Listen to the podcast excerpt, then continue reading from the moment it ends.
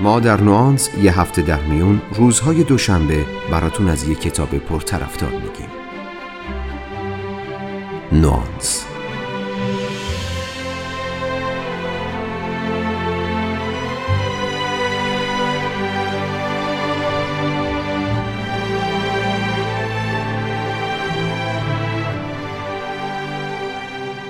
براتون پیش اومده تو موقعیتی قرار بگیرین و رفتاری از خودتون نشون بدین که تو اون لحظه باور نمی‌کردین این خود شما هستین که چنین رفتاری ازتون سر زده؟ مثلا تو مهمونی به خودتون اومدین و دیدین مشغول دعوا کردن هستین یا تو محیط کار دارین سر رئیس یا همکارتون فریاد می‌زنید. این موقعیت ها با وجود اینکه خیلی غیر طبیعی هستن اما همیشه و هر کجا ممکنه شاهد چنین رفتارهایی باشیم. یه مسئله دیگه که خیلی وقتها درگیرمون می‌کنه حالتیه که بین عشق و نفرت نسبت به یک چیز قرار گرفتیم. مثلا از یه لباسی هم خوشمون میاد هم حالمون ازش به هم می‌خوره. این مورد تو ارتباط با آدمها خیلی بیشتر خودش رو نشون میده. اگه به خاطراتمون رجوع کنیم از همون دوره بچگی کلی آدم یادمونه که هم دلمون می‌خواست بهشون نزدیک بشیم هم دلمون می‌خواست توی یه موقعیت مناسب سر از تنشون جدا کنیم. تا حالا با خودتون فکر کردین این احساسات عجیب و غریب از کجا میاد؟ چرا ما انقدر دچار تناقض میشیم؟ چرا در حالی که از دروغ متنفریم چشم باز می‌کنیم و می‌بینیم داریم به سادگی دروغ میگیم؟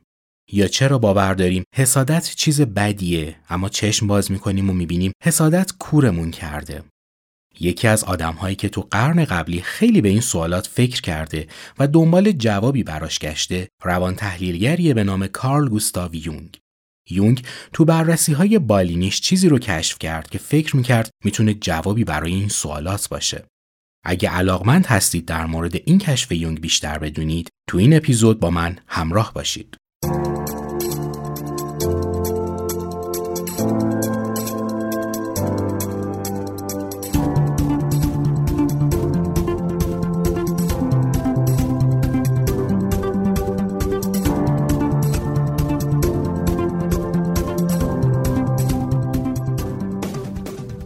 سلام من مهدی آزاد هستم و شما دارید 39 همین اپیزود از پادکست نوانس رو میشنوید که در نیمه اول اسفند منتشر شده.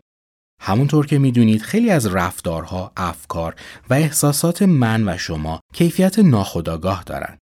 یعنی زمانی که دارن اتفاق میافتن من و شما از وقوعشون خبر نداریم و معمولا بعدشه که تازه ممکنه از بروز این رفتارها و افکار با خبر بشیم. شاید مثال هایی که تو مقدمه براتون زدم معمول ترین شکل از رفتارهایی باشن که به صورت ناخودآگاه و انفجاری خودشون رو تو زندگی ما نشون میدن و احتمالا باعث مشکلات زیادی هم برامون میشن. بعضی وقتها این کیفیت های ناخودآگاه از این هم پنهانی تر هستن. فرزن تا حالا شده یه آدمی رو ببینید و همون دیدار اول به خودتون بگین اوه اوه عجب شارلاتانیه یا عجب آدم با شخصیتیه شما چیزی از شخصیت این آدم نمی‌دونید. پس چطوری همچین حدسی زدین؟ ممکنه پیش خودتون این رو بذارید به حساب توانایی آدم شناسیتون. اما اگه آمار بگیرید از دفعاتی که بعد از چند ماه یا حتی چند روز متوجه شدین این آدم اصلا اون کسی نبوده که اولش تصور می‌کردین اون وقته که باید به این سبک از آدم شناسی ها حسابی شک کنید. من برای خودم یه شعاری دارم و همیشه به خودم میگم اولین برداشت اشتباه ترین برداشت.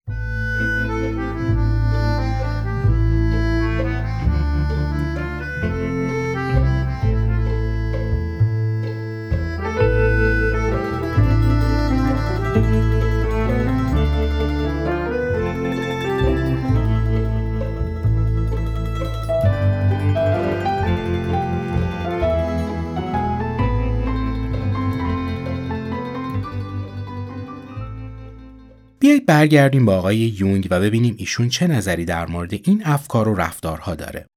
یونگ میگه ما اغلب دوست داریم تصویر مثبتی از خودمون داشته باشیم هم برای خودمون هم در مقابل دیگران اما داستان مصیبت بار ما از اینجا شروع میشه که روان انسانی ما در طی دوران تکامل پر شده از خصوصیات و ویژگی هایی که ممکنه چندان به مزاق جامعه مدرن و متمدن امروزی خوش نیاد.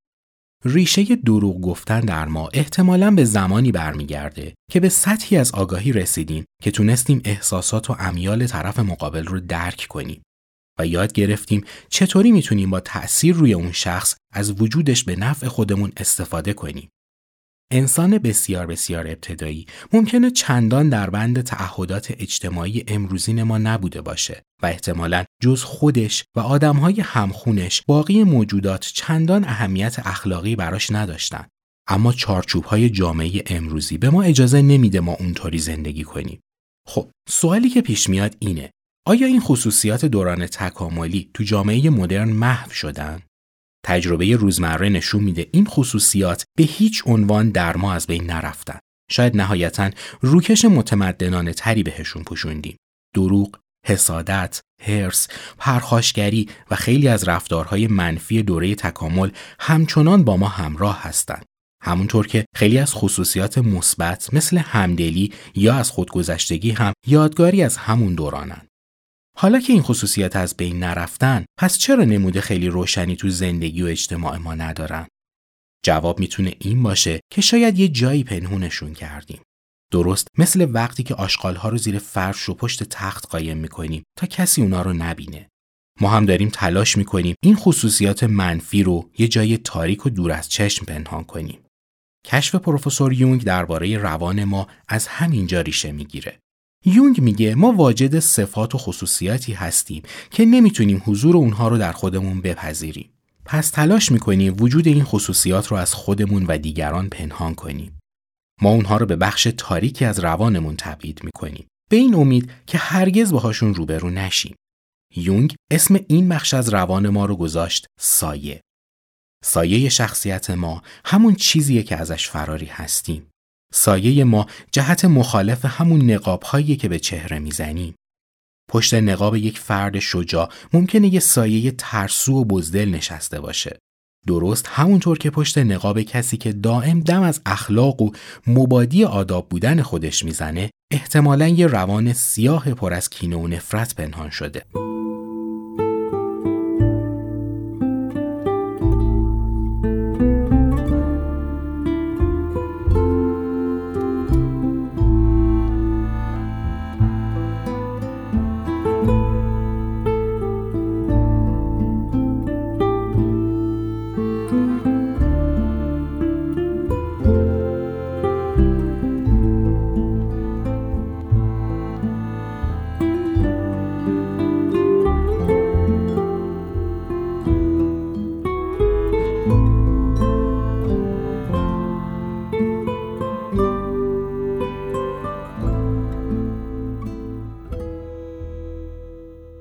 طی فرایند تربیت و اجتماعی شدن با اصولی آشنا میشیم که بخش مهمی از شخصیت ظاهریمون رو شکل میدن. این اصول گاهی اخلاقی هستند مثل راستگویی، شجاعت، آزادگی یا کمک به هم نوع. گاهی هم ممکنه صرفاً جنبه آداب اجتماعی داشته باشند مثل تشکر کردن از دیگران در قبال کاری که برامون انجام دادن. طبیعتا همه این اصول با نظام تکاملی و قرایز ما همخونی ندارن. یا دست کم تو همه موقعیت ها هم خونی ندارن. یه بچه رو تصور کنید که مادر بزرگش براش یه هدیه خریده. بچه اصلا از این هدیه خوشش نیومده. اما پدر و مادر حلش میدن جلو میگن به مامان جون بگو مرسی چه هدیه قشنگی. تو این موقعیت آموزشی برای اصول اخلاق اجتماعی بچه نه تنها یاد می‌گیره برای منافع خودش یا خوشایند دیگران باید دروغ بگه که یاد می‌گیره چطور احساسات منفی خودش رو پنهان کنه و علا رقم بیزاری از اسباب بازی با لبخند بگه مرسی مامان جون. سایه های شخصیتی تو وجود ما معمولا تو همچین موقعیت هایی شکل می گیرن. اما متاسفانه کار به همینجا ختم نمیشه. این سایه روز به روز همراه کودک بزرگ و بزرگتر میشه. یه کوله پشتی رو فرض کنید. این کوله یه حجم مشخصی برای خودش داره. اون رو روی دوش خودمون میندازیم و هی سنگین ترش می‌کنیم. بالاخره یه روزی اول زانوی خودمون زیر بار این کوله پشتی خم میشه و بعد خودش از شدت بار منفجر میشه. روان ما هم درست مثل همون کوله پشتیه. تا یه جایی می‌تونیم چیزهایی رو که دوست نداریم ببینیم سرکوبشون کنیم، پنهانشون کنیم، بندازیم اون پشت توی اون کوله پشتی. اما ظرفیت هیچ چیزی بی نهایت نیست. انرژی روانی تا یه حدی می‌تونه جلوی سایه بیسته. زمانی که سایه تبدیل به یه قول شد، دیگه از کنترل ما خارجه. درست همینجاست که منفجر میشه و همه چیزایی که نمی‌خواستیم دیگران ببینن از توش میریزه بیرون. این همون موقعیتیه که می‌بینید یه آدم که معروف به معدب بودن توی مهمونی یا محل کار داره به یکی دیگه بد و بیراه میگه. یا یه آدم به ظاهر مهربون تبدیل شده به یه قاتل زنجیره‌ای. البته از دید یونگ اینا نافی مسائل اجتماعی و تأثیر شرایط مختلف نیست. اما شاید سایه نادیدنی ترین و در عین حال خطرناک ترین موضوع تاثیرگذار در افکار و رفتار انسانها باشه.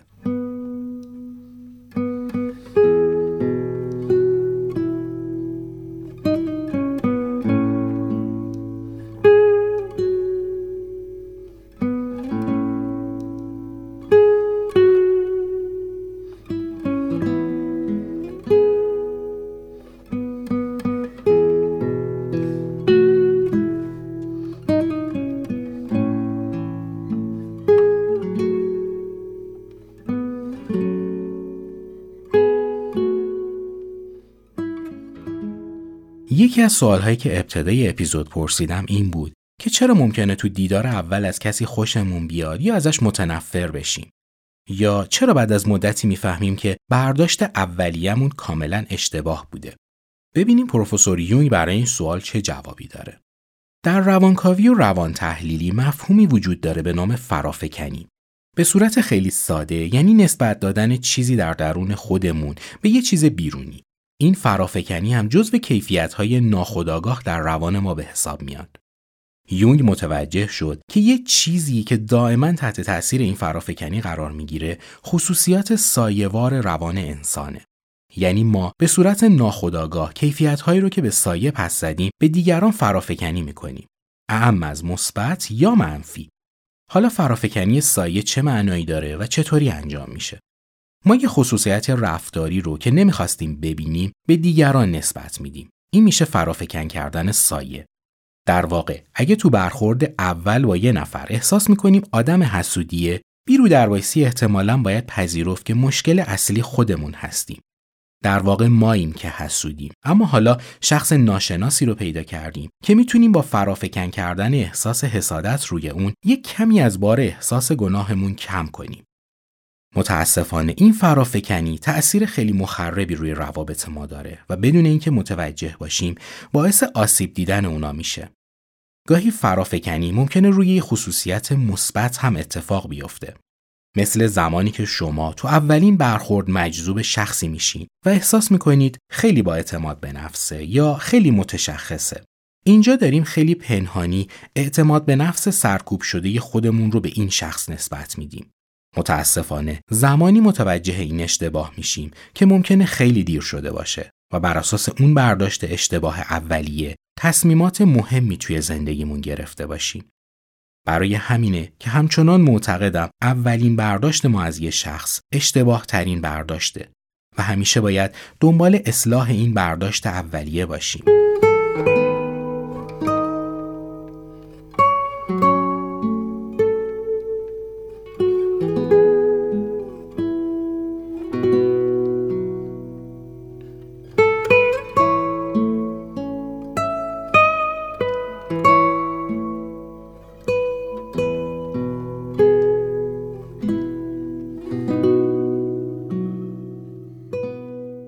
تا اینجا تا حدودی با سایه های روان آشنا شدیم. متوجه شدیم وقتی مردی داره توی ذهنش مرد دیگه ای رو یه خرابکار مکار و شرور تصور می‌کنه یا زنی داره زن دیگه ای رو به صورت یه روسپی خیال پردازی می‌کنه در حقیقت داره با سایه های روانی خودش کلنجار میره. موقعیت های ناخوشایند روزمره مثل پرخاش های ناگهانی یا بددهنی ها هم ممکنه ریشه تو سرکوب های روانیمون داشته باشن. وقتی داریم قور می‌زنیم که اصلا نمی‌تونم فلانی رو تحمل کنم در واقع داریم سایه خودمون رو به نمایش می‌ذاریم و چیزی که نمی‌تونیم تحمل کنیم خودمون هستیم. در بیشتر موارد سایه ها وجه منفی دارن چون متضاد تصویر مثبتی هستند که ما از خودمون داریم. سایه ها شامل همه آرزوها و هیجانات ناسازگار با تربیت و تمدن هستند که با معیارهای اجتماعی مطلوب ما تناسب ندارند با تمام این تفاصیل فراموش نکنید که ماجرا اونقدرها هم ناامید کننده نیست. یونگ طی بررسی های بالینی خودش به این نتیجه رسیده بود که اکثر مراجعان و بیمارانش به صورت ناخودآگاه خصوصیات منفی و سایه های خودشون رو انکار می‌کنن. اون به دنبال راهی برای ارتباط با این بخش از روان بود چون اعتقاد داشت زمانی می‌تونیم زندگی سالمتری رو تجربه کنیم که با بخش تاریک شخصیتمون به صلح برسیم. یاد بگیریم باهاش زندگی کنیم. این کار چندان ساده نیست. در واقع تو خیلی از موارد ما مجبور میشیم دست از آرمان هامون برداریم. آرمان هایی که ممکنه بر مبنای تصورات نادرست از خودمون بنا شده باشن. سرکوب کردن یا انکار بخش های تاریک شخصیت بدترین کاریه که می‌تونیم با خودمون بکنیم. این کار باعث میشه ناخداگاه روز به روز قوی تر بشه و سرآخر یه جایی کنترل از دستمون خارج میشه. البته همونطور که گفتم ماجرا زیاد ناامید کننده نیست. چرا؟ چون توضیحات پروفسور یونگ نشون میده اگه این جریان رو وارونه کنیم می‌تونیم تا حدودی از زیر بار فشار سایه ها خلاص شیم. هرچقدر بیشتر در مسیر خداگاهی گام برداریم راحت تر می‌تونیم فشار سایه ها رو کم کنیم. البته اینکه گفتم راحت اصلا منظورم راحت نیست. همیشه این احتمال وجود داره که در رویارو شدن با سایمون تصمیم بگیریم به جنگش بریم. ما تا دیروز وجود حیولایی رو در درونمون انکار می کردیم. حالا می‌تونیم به وضوح ببینیمش و ممکنه تصمیم بگیریم نابودش کنیم. اینجا یاد حرف نیچه میافتم که می‌گفت تو نبرد با حیولا باید مراقب باشیم خودمون تبدیل به حیولا نشیم. رویارو شدن با سایه بیشتر باید شبیه به یک رقص دو نفره باشه تا جنگ. رقص دو نفره زمانی کامل میشه که هر دو شریک همدیگر رو بپذیرن. به هم اعتماد کنن و گامهاشون رو با هم هماهنگ کنن. پس اولین شرط رویارویی با سایه پذیرش اونه. و اینکه درک کنیم اصولا اون در مقابل ما نیست. هیچ کس در مقابل ما نیست. فقط خودمون هستیم. اون سایه خود ما هستیم. تمام اون ارزش های منفی و اون خصوصیات سرکوب شده خودمون هستیم. این خصوصیات از جایی نیومدن که بخوایم بیرونشون کنیم. اینجاست که راه حل نهایی صلح کردنه. ما باید با خود واقعیمون طرف بشیم که خواستار زندگی کردنه. زندگی که خانواده و اجتماع ازش دریق کردن. همون خود وحشی و طبیعیمون که تو قفس تمدن اسیر شده. باز کردن در قفس به این معنی نیست که دکتر جکیل تبدیل به آقای هاید بشه. بلکه به این معنیه که ببینیم دکتر جکیل و آقای هاید در واقع یکی هستند. نیازی نیست تمام خواسته های سایوار روانمون رو اجرا کنیم. چون اونطوری تبدیل میشیم به همون آقای هاید هیولا چیزی که لازمه انجام بدیم اینه که از این هیولا فرار نکنیم. ما نیاز داریم خودمون رو به خصوص بخشهای تاریک روانمون رو زندگی کنیم. به شکل خیلی ساده می‌تونم بگم باید خصوصیات منفی رو در خودمون مشاهده کنیم اما اونها رو انکار نکنیم. یعنی بپذیریم که درست حسادت یا دروغگویی ویژگی های اخلاقی پسندیده ای نیستن اما به هر حال ما هم دروغ میگیم و هم حسادت می‌کنیم. درست از همین لحظه است که کم کم مشاهده می‌کنیم بار روانی دروغ و حسادت رومون چقدر کم شده. زمانی که به جای سرکوب احساساتمون اونها رو زندگی کردیم دیگه برای ما و دیگران خطرناک نیستن. پس از مدتی یاد می‌گیریم این صفات تازه کشف شده رو با خصوصیات شخصیتی خودمون مخلوط کنیم. در واقع به این روش سعی می‌کنیم اونها رو از دنیای تاریک ناخودآگاه جدا کنیم و به هیته خداگاه روانمون بیاریم. از همون لحظه است که متوجه تغییرات خیلی مهمی توی رفتار و افکارمون میشیم.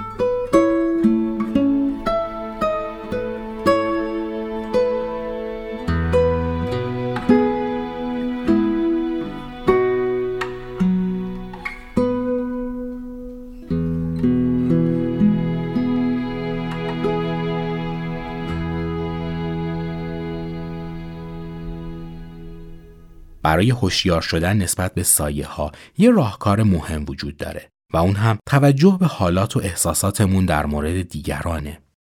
یادتونه که گفتم سایه هامون رو روی دیگران فرافکن می‌کنیم و خصوصیات روانیمون رو به اونها نسبت میدیم. درسته. این می‌تونه کمک کنه ما خصوصیات منفی و سرکوب شده رو در روانمون کشف کنیم. برفرض اگه من بیدلیل شما رو شخص حسودی بدونم احتمالا می‌تونه نشونه این باشه که من دارم حسادت رو در خودم انکار یا سرکوب می‌کنم. استفاده از این روش و درک اینکه دیگران می‌تونن آینه ما در شناخت بهتر از خودمون باشن نه تنها به خداگاهی ما کمک می‌کنه که باعث میشه درک بهتری از دیگران به دست بیاریم و کیفیت روابطمون رو هم بالاتر ببریم. البته دیگران تنها راه برای کشف سایه های شخصیتی ما نیستن. سایه ممکنه به هر شکلی توی زندگی ما ظاهر بشه. زمانی که در حال مراقبه ذهن هستیم یا وقتی داریم رفتارهامون رو تجزیه و تحلیل می‌کنیم. اگه صادقانه با خودمون روبرو بشیم و سعی نکنیم تصویر مثبتی که از خودمون داریم رو تقویت کنیم می‌تونیم متوجه لحظاتی بشیم که واکنش هامون تحت تأثیر نیمه تاریک وجودمون بوده. ابتدای این راه معمولا مسیر جذابی پیش رومون نیست و کاملا هم طبیعیه چون می‌خوایم تصورات مثبتی رو که از خودمون داشتیم کنار بذاریم. اما چیزی که نباید فراموش کرد اینه که زندگیمون زمانی روشن میشه که نور رو به جاهای تاریک بتابونیم. نه اینکه جاهایی رو که فکر می‌کنیم روشنه روشنتر کنیم. یکی از آدمهایی که توی دنیا خیلی تلاش کرد این نور رو به نقاط تاریک زندگی برسونه دبی فورده. دبی فورد در طول دوران زندگیش کتابهای مختلفی نوشت و سعی کرد به وسیله اونها دیگران رو بیشتر با بخشهای تاریک روانشون آشنا کنه. البته نقدهای زیادی درباره آثارش مطرحه که مثلا مطلب رو خیلی ساده کرده یا در بعضی از موارد از منظر یونگ فاصله گرفته. با این وجود رقم تمام این نقدها هنوز هم کتابهای دیوی فورد مثل راز سایه یا نیمه تاریک وجود جزو جذابترین کتابهایی هستند که می‌تونن خواننده رو با مفهومی به نام سایه آشنا کنن. دبی فورد به این آشنایی بسنده نمی‌کنه و صفحات کتابش رو پر کرده از راهکارها و تمرینهایی که به خواننده کمک می‌کنه بخشهای تاریک روانش رو کشف کنه و نور آگاهی رو متوجه سایه ها کنه. نزدیک میشیم به پایان این اپیزود از پادکست نوانس. تو این اپیزود براتون از سایه ها گفتم و اینکه شناخت نیمه تاریک وجود چه اثر مهم و مثبتی می‌تونه روی کیفیت زندگی ما داشته باشه. راهنما و مرجع من در این اپیزود کتابی بود به نام The Secret of Shadow اثر خانم دیوی فورد. این کتاب تو ایران به نام راز سایه با ترجمه خانم فرناز فرود و با همت انتشارات کلک آزادگان منتشر شده. کتاب دوم به نام The Dark Side of Light Chasers هم توی ایران منتشر شده به نام نیمه تاریک جویندگان نور که البته کتاب صوتی اون رو هم می‌تونید با صدای خانم شهره روحی بشنوید. مثل همیشه من تلاش کردم ایده اصلی کتاب رو براتون مطرح کنم. قاعدتا اگه دوست داشته باشید بیشتر در مورد سایه ها بدونید و آگاه بشید از اینکه چطور می‌تونید بار روانی سایه رو کاهش بدین بهتره به خود کتاب مراجعه کنید. امیدوارم از شنیدن این اپیزود لذت برده باشید. نوانس رو می‌تونید روی اکثر app های پادگیر مثل Castbox یا اسپاتیفای بشنوید. تا دو هفته دیگه و معرفی یک کتاب دیگه روز و روزگارتون خوش.